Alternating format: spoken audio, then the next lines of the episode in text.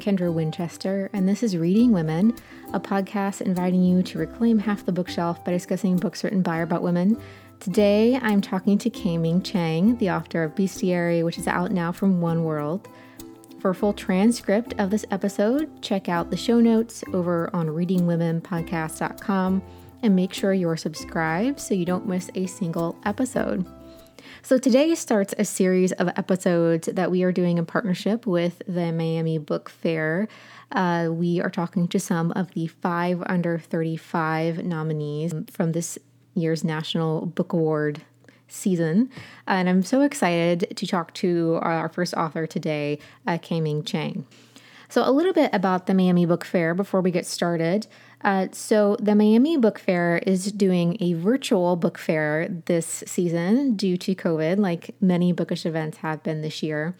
All of the events will be including a list of more than 200 authors and moderators from you know, authors of a wide range of backgrounds who write in all kinds of different types of literature and genres.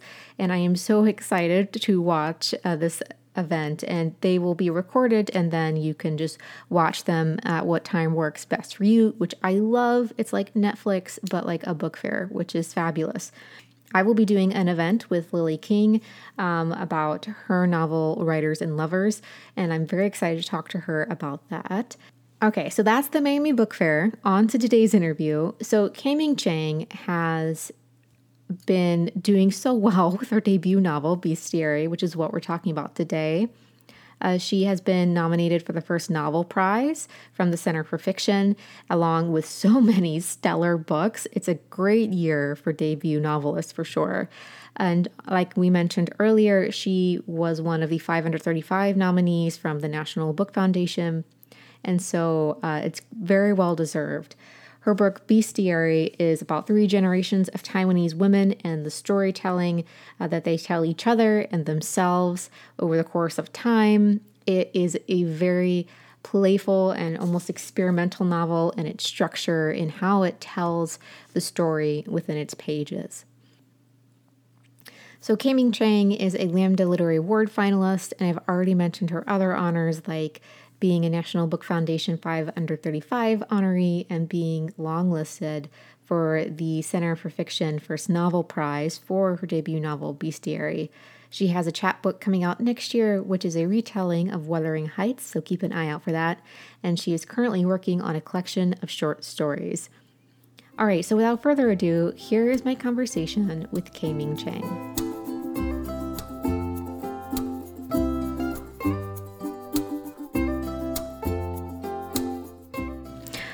Welcome to the podcast, K-Ming. I'm so excited to have you here. Thank you so much for inviting me. I'm so excited to get the chance to speak to you. Oh, I am very excited as well. I just finished your book a day or two ago, and um, the audiobook is amazing, as we were talking about before I hit the record button. um, but uh, I wanted to check in with you because you've had a lot going on. You've had several different nominations, including a National Book Award, 535 uh, honoree, and that's just amazing. So, congrats. Oh, thank you. I'm still, yeah, kind of in shock about all of those things. I'm like, oh, it feels like a dream.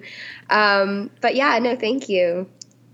Well, your book, it, all well deserved. Your your book is fantastic in what it does and how playful it is. Uh, how how long were you working on Bestiary before it came out into the world? Yeah, I mean it's it's really interesting because I always tell people I wrote it really fast. Like I almost have no memory of drafting it because the, the drafting process was only a few months, um, but the editorial process was like another couple of years. Um, so for me, it was very much about like dismantling what I had. um, so I think probably taking it all um, in total would be about like two and a half years. Um, but the editorial process was definitely like the bulk of the entire process. Yeah.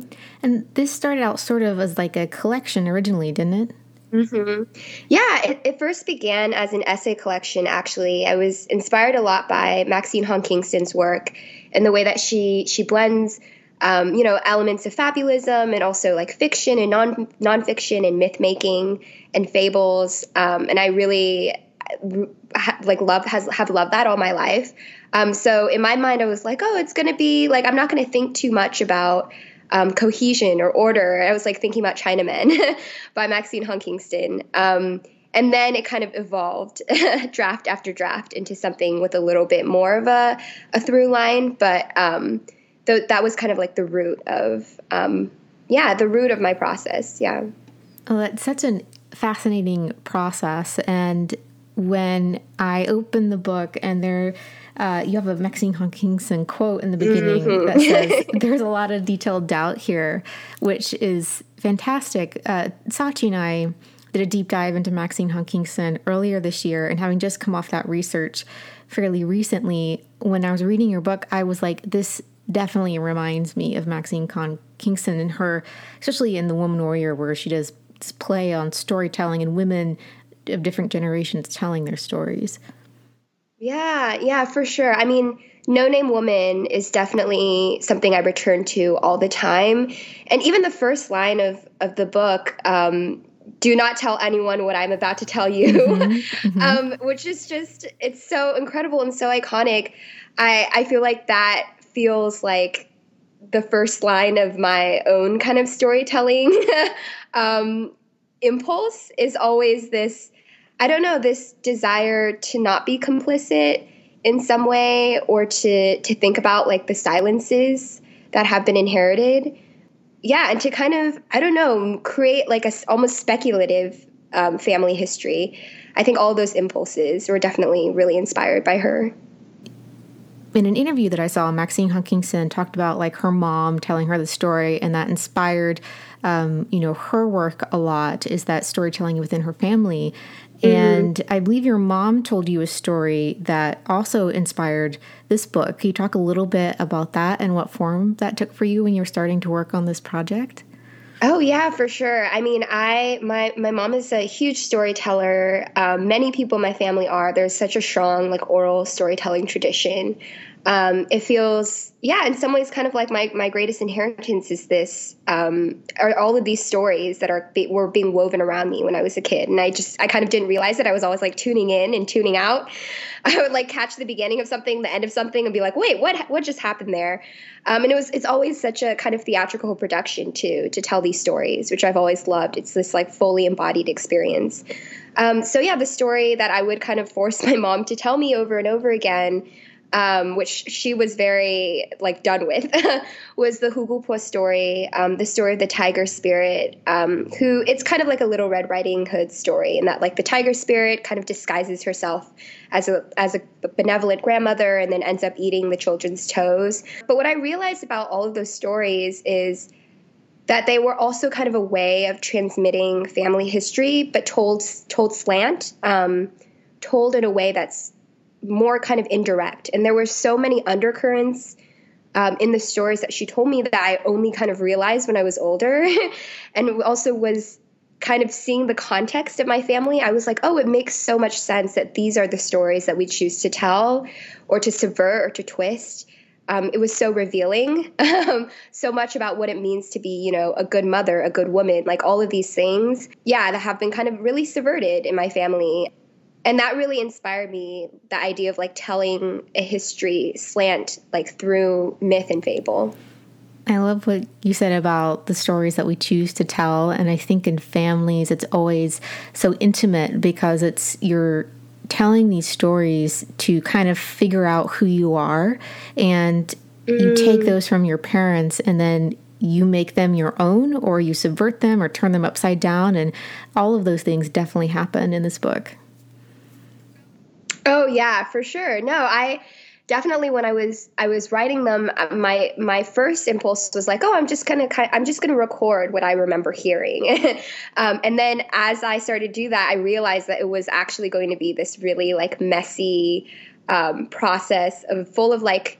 Uh, different interruptions and interventions in the story, and that's part of where like the footnotes um, and things like that came about. Was I was as interested in kind of yeah, storytelling about storytelling, being like a little bit meta with it, um, and wrestling what it means to wrestling with what it means to tell a story, um, as much as the story itself. Um, so it was a really it was a really fun process too. And definitely, especially over time in the book, as you hear the different women mm. Tell these stories, and then you might get to the same story with a different member, different generation, and they have a totally different mm. perspective on what that story looks like and what it is, and they each kind of twist them to try to define themselves and who they are and and why mm. they've made the decisions that they've made. Yeah, no, completely. I, I, yeah, I mean, another book that I, I remember, lo- like, I when I was reading it, I was like, oh, this is what I've been looking for. Um, it's Caramelo by Sandra Cisneros, and in that book, it's so playful with the structure too. But there will be family stories, and then the grandmother's voice will just enter, and it'll be in bold text, and it's the grandmother speaking, like, hey, you're telling it wrong, or there will be all these footnotes that are kind of like Wikipedia footnotes, but you know that they're not really objective or impartial. um, they're actually laced with all these other meanings too. And I, I just love that idea of the narrative being hijacked a bit too um, between different people, different generations, and kind of all the different voices that we contain within ourselves.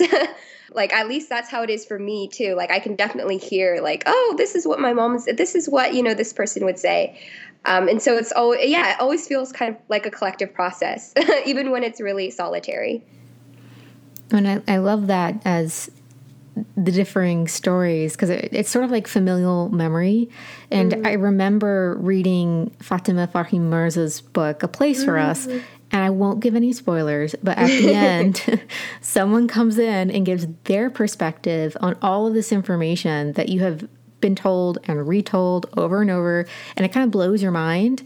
And I felt like there's a moment in this book at the end where um, Mother is talking, and you're kind of like, oh, this is like what happened. And it felt very similar, but in a very um, n- unique way to you and your style of storytelling yourself.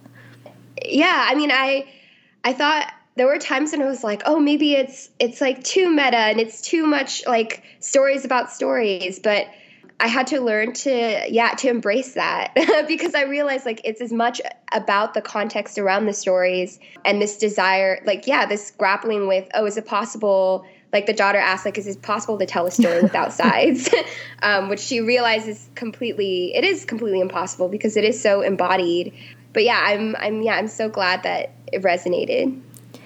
And one of the things I really liked about this book is how not descriptive isn't quite the right word, it's how descriptive you are and the kinds of word choices that you make.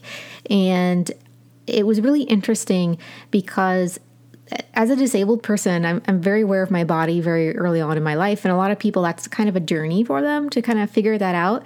But this book kind of slams you in the face where it's almost telling you the story with how what the bodies are doing mm. and that's kind of like the little signpost that you give and there's a, some like grotesque elements to it and a lot going on with that and i kind of just want you to expound on on your like writing style and the word choices that you make and uh, how that kind of developed in your writing.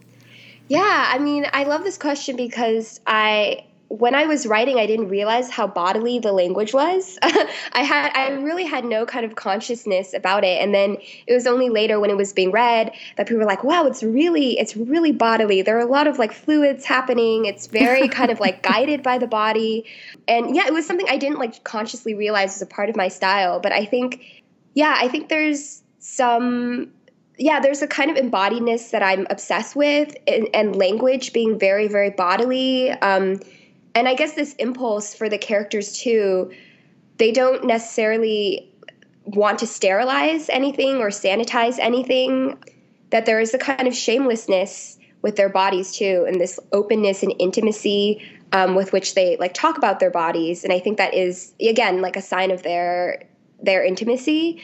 And also just like I think I grew up with a family that was also very like transparent about bodies and um, completely casual about like bodily functions and like excrement and urine and things like that. And so that what kind of penetrated part of my consciousness as well is this yeah the, this casualness of referring to these things yeah and i also think that like they they don't have you know the privilege of necessarily being very distant from all of these bodily functions like given their their work too like the mother working at the chicken farm and her job literally being to like you know scrape poop um, off of floors and things like that like and the land too having having a body um, i think it's part of the the indigenous um, tradition of storytelling for them. Um, so those all kind of became entwined in my mind. And it definitely lends itself to the fabulous elements because you're so descriptive. It's kind of there's this also parallel fabulism of like the girl grows a tiger tail. These daughters are thrown in a river and they're pulled out and they're fish and they have to be fed until they're human again. And like all of these different things. And I remember I was listening to this at the gym and I was like, paying really close attention because I didn't know what would change or what would happen next. Like fingernails could turn into butterflies. Like there are no rules. yeah. Um, but then you have those grotesque elements that balance that out. And I feel like if you put this on paper, like, you know, described it, it might not work in your mind. But when you see it on the paper, I, well, I guess when you read it, uh, it does. It it just like they work together in tandem, and I think that's such skill to be able to work with those two things. I could easily, you know, have just spiraled somewhere, you know, but you have such control over them, and you kind of make it look a little bit effortless. Oh wow, I'm so happy to hear that because, yeah, I I I wanted it to feel grounded and also have a kind of more have these playful elements as well, but for that not to feel yeah, kind of too ethereal. Yeah, I'm I, yeah, I'm really surprised also to hear the effortlessness because I think I mean, originally when I was drafting it, I didn't really, yeah, I didn't have that much like pressure on myself, and so I kind of I allowed myself to play with the language and be in that space. But I think later when I zoomed back and like looked at it, I had all these anxieties about like, oh, is this literary? Like, what is this? Like, what is this genre? Am I doing it right? Like, am I? Do I have a plot? Like, all of these things really. um I don't know, made me so self conscious. And so it was all, I was always kind of like wrestling and battling with myself about like, oh, is this allowed? Like, is this, is this fiction? Like what's, what's going on? Yeah. But I'm so happy that the, the original spirit that I put into the book came through too. And that sense of, um, that anything could happen yeah also like survived my my whole like self-conscious like tearing apart of the manuscript at certain points too um, so that makes me really happy to hear. Yeah, and I I can only imagine the amount of editing because they say you know the more easy it looks, the the harder the writer had to work. You know. oh yeah, yeah, definitely. The editorial process was was really was really intense, but it needed to happen definitely because because it was written as a collection initially. Like every single chapter had its own arc and and the way it is now, it, it, still is a little bit like that, in that there are these like little micro stories within the stories. But yeah, definitely the tale was initially like just a blip. It was like initially, you know, one chapter and that was it. so everything came out in the editorial process, which I'm very happy about too. The holes also came out in a very, very late draft. so um, definitely in the end, I was like, oh, it's all worth it. yeah, definitely. And one of the, the big things that I was very interested, like I wanted to keep turning pages to find out what would happen next. And I really appreciate like the meta quality that you're very conscious that this is a story that you are being told, as well as the stories within the stories. And they kind of, it's like a hall of mirrors. And you're just like turning around, like, what what is going on? Does it matter? Like, you know, I like how there are no answers in the book as well. It's not like you are saying some sort of definitive moral. It's more like here are a bunch of different things you could take away from this. It depends on like who you believe and it's like a I feel like in that way it was like a choose your own adventure, but not really, if that makes sense. oh, I love that.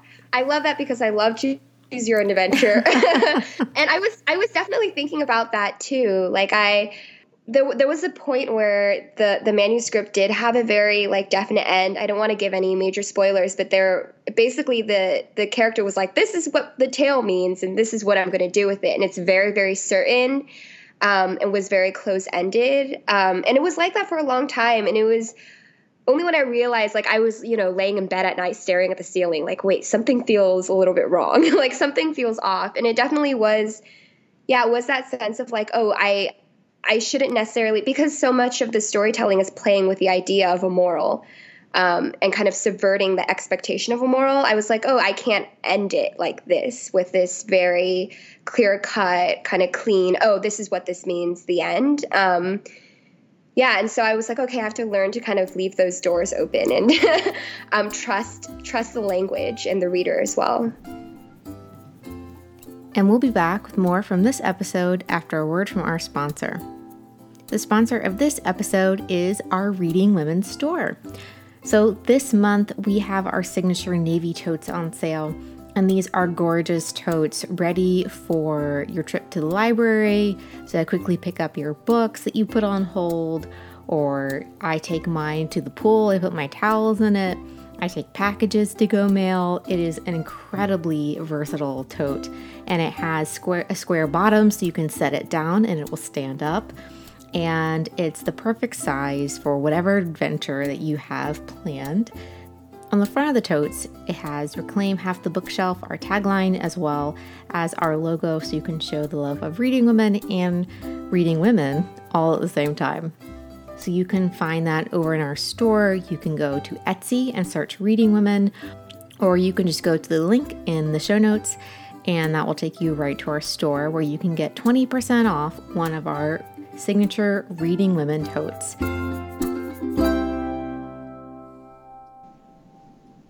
Another thing I really wanted to look at is the the feeling there's so many feelings. I have in all caps in my notes. Feelings there's so many feelings in the book. And i think that definitely comes from almost the i don't say conflicting desires but they're often not exactly aligned desires of the different women in the family that are telling these stories. And so i thought we could land there for a few minutes and talk about what these women i guess what these women want. This sounds like a like a movie title yeah. cliche or something. What the women want yeah. Um, but they all want very different things but at the same time you can also see a through line of like they're all looking for themselves and their own independence and and what they've had to do to kind of be at peace with themselves and if they've actually achieved that there are so many different things at play here which is really fun to follow through and is very thought provoking.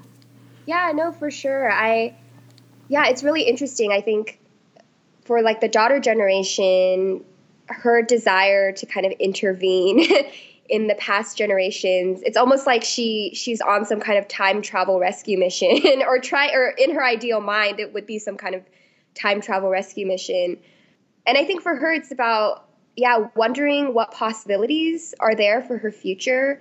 Um, like, what would it mean to kind of, yeah, diverge in a way from her lineage and also at the same time feel rooted in it. Um, again, with like kind of those conflicting desires of like not wanting to necessarily like repeat the patterns of marriage and leaving home in this way, in this very violent way. But at the same time, like, oh, what else is there? Like, what else is possible? and and also how to like root herself more deeply in the lineage. So again, a bit conflicting. And yeah, I, I think I was really interested. I think the grandmother, I she has the most elusive of the voices.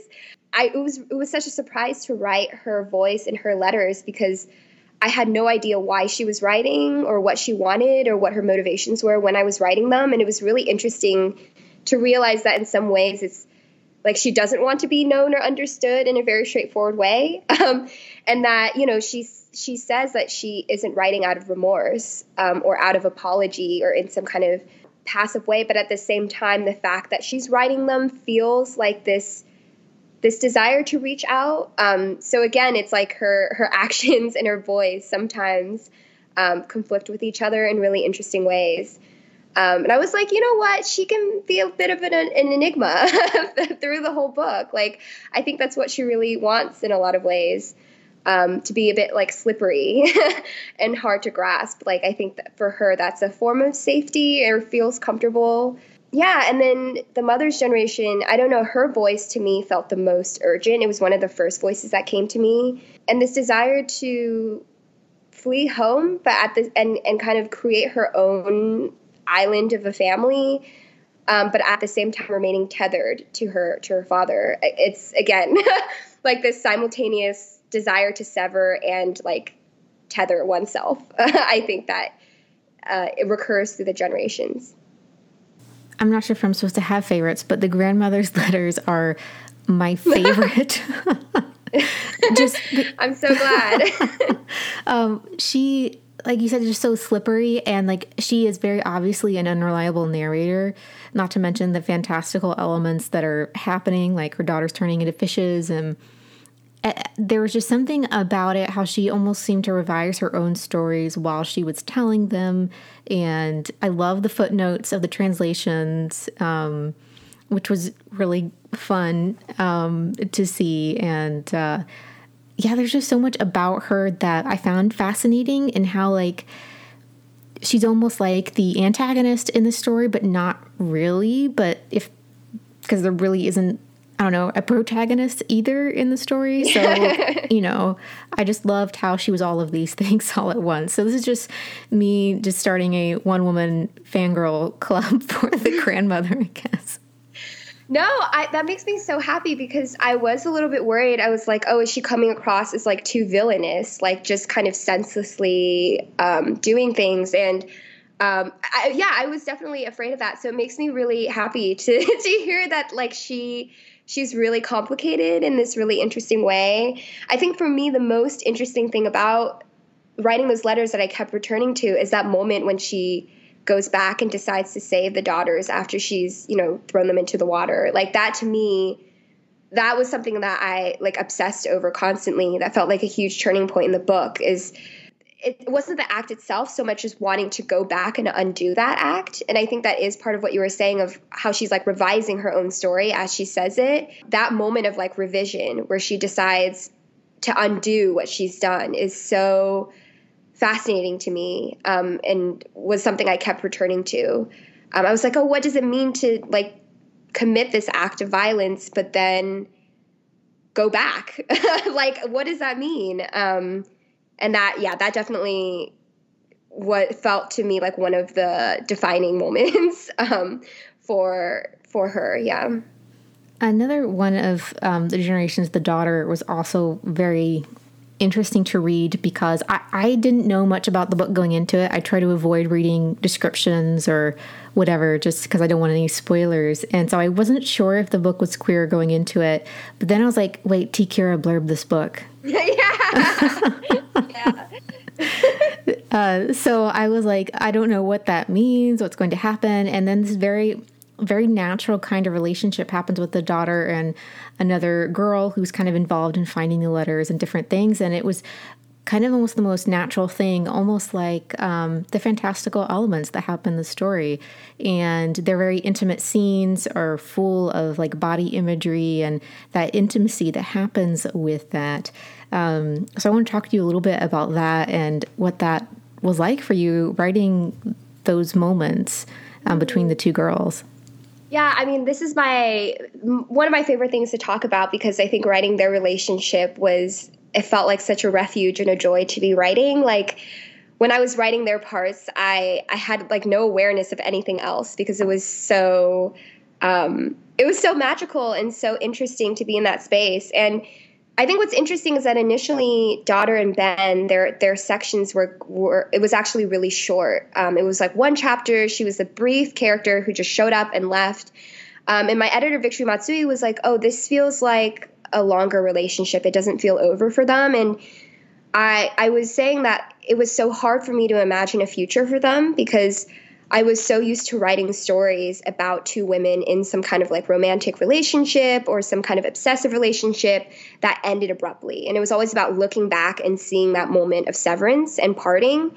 And this was the first time that I embarked on like creating a longer relationship and thinking about what it means for them to have a future, which was in a way imagining my own future, which was terrifying. And I was like, oh, wow, so I'm transforming and learning as I'm writing it, not just on a craft level, but like on a person level um, and uh, like what my imagination is capable of doing.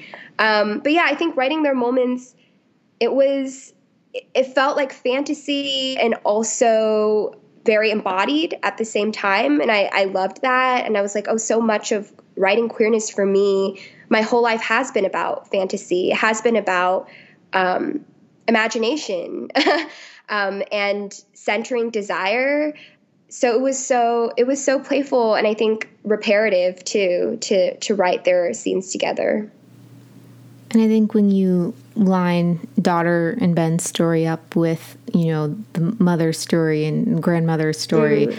and how those two generations chose a man because they felt like they had to in a lot of ways mm-hmm. to escape situations and the fact that their choices whatever they might have turned out did make this possible mm. for daughter and ben was really meaningful in the text to be able to see that like like this chain had been broken that had happened almost recurringly throughout these women's you know generations throughout the time yeah completely i daughter too in kind of constructing or seeking out her queer lineage you know the gay pirate story and the lesbian river story i think was also a form of well i mean part speculation part what's being told to her um, and like thinking about an origin myth that's queer and a creation myth that's queer and what that would look like um, for her family, kind of in contrast then to the choices that the mother and grandmother felt that they had to make.